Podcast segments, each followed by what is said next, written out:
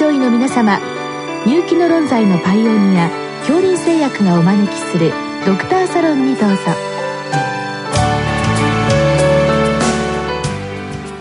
今日はお客様に順天堂大学浦安病院小児科教授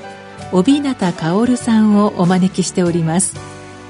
サロンドクターは青い会柏田中病院糖尿病センター長山内俊和さんです。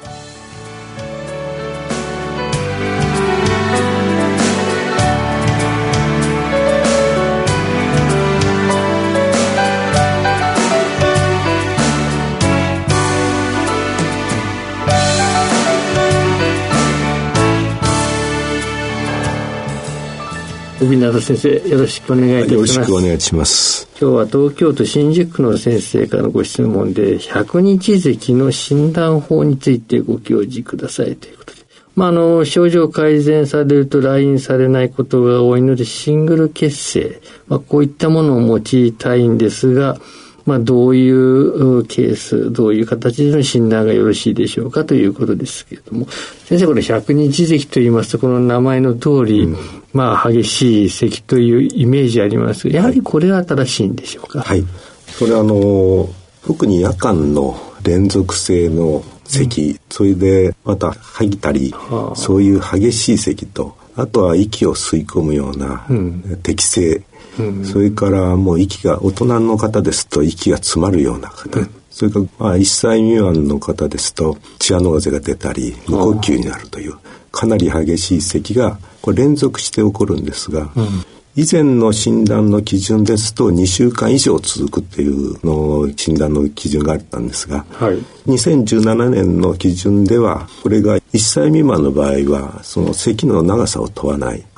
うん、それから1歳未満以外のもう大人含めて1歳以上の方の場合はこれは1週間以上という、うん、そういう百日咳の特徴的な咳があれば一つであればもう百日咳の臨床診断でいいということになっております。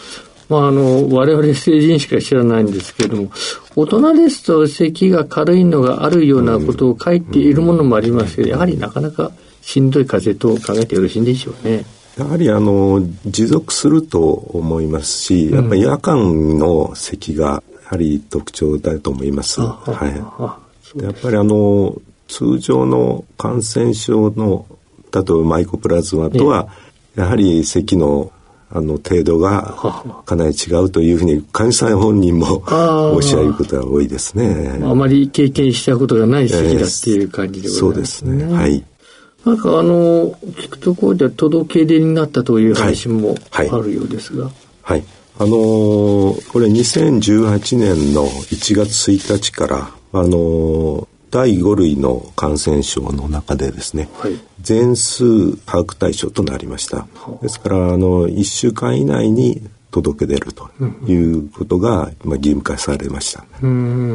それであの昨年1年間でまず大体1万例以上の届け出がすでにありました。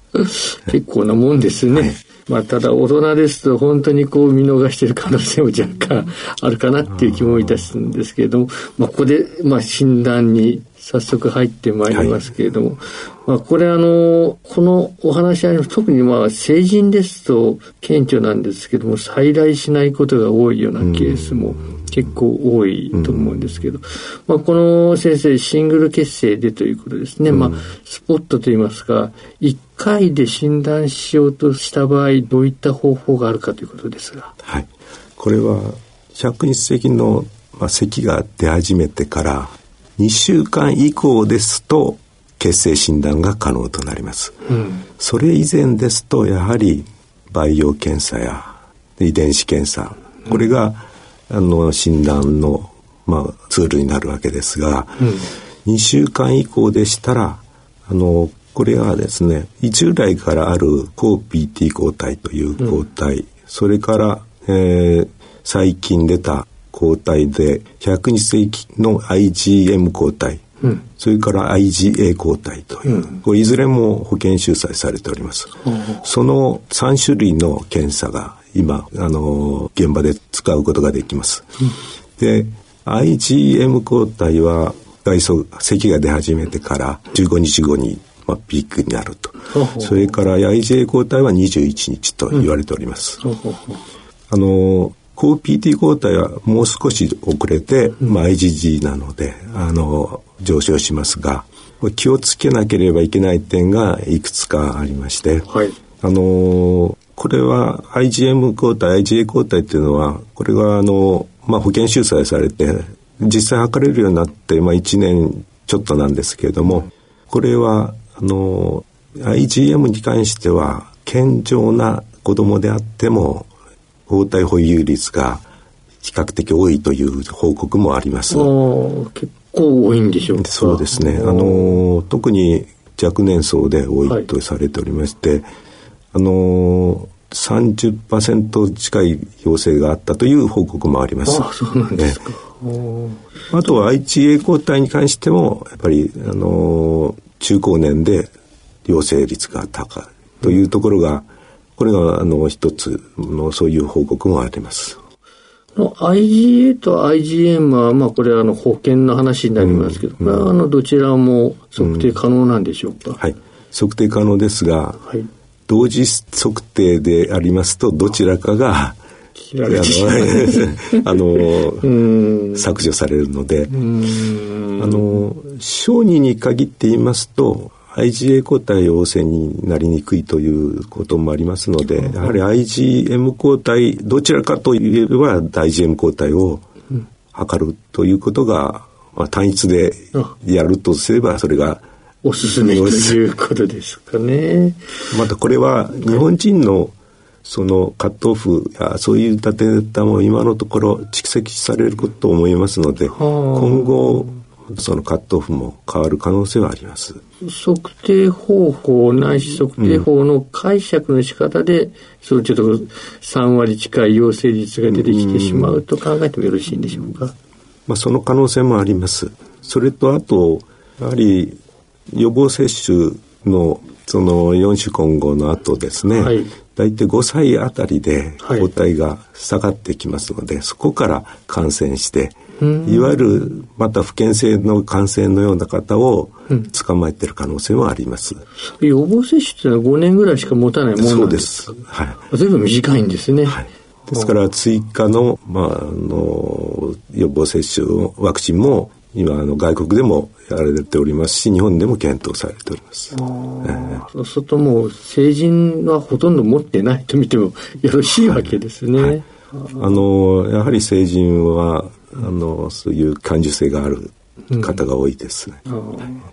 まあ、あの、そうしますと、5年経ちますと、その、今までお話しいただいた、うん、まあ、こういうあの、検査法ですね、うん、診断が可能なんですけど、このご質問の中にですね、これ予防接種を受けているということで、はい、5年未満の方ですね、うん、もういらっしゃると思うんですけど、こういった方の、この影響といいますか、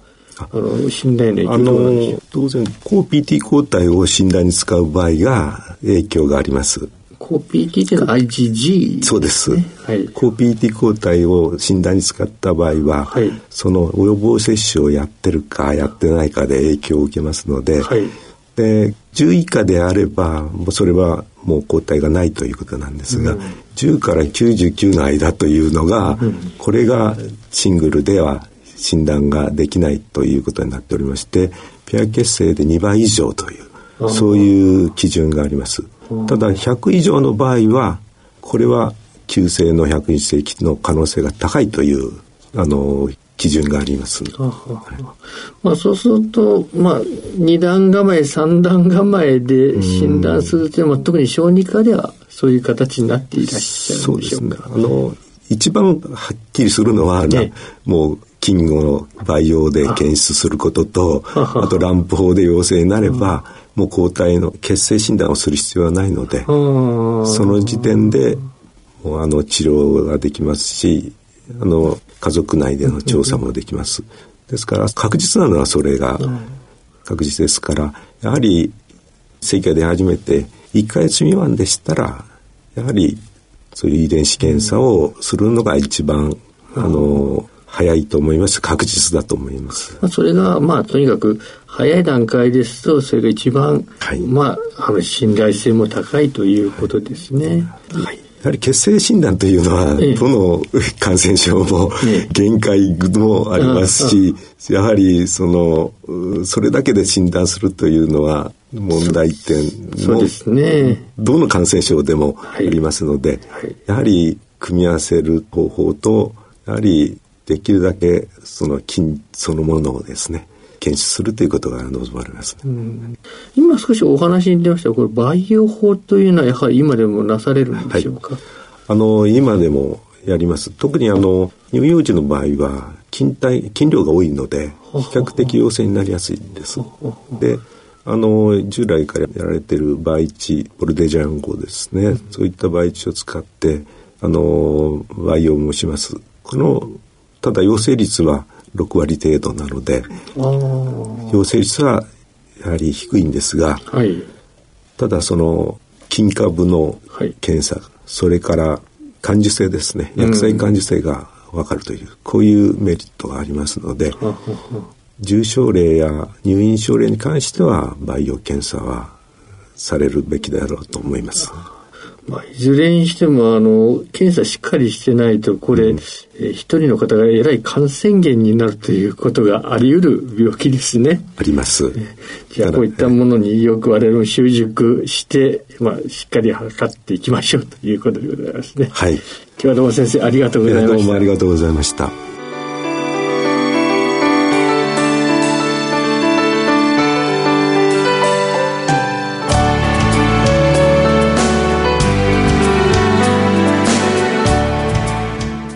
お客様は順天堂大学浦安病院小児科教授帯名薫さん。サロンドクターは青い会柏田中病院糖尿病センター長山内俊和さんでした。それではこれで恐林製薬がお招きしましたドクターサロンを終わります。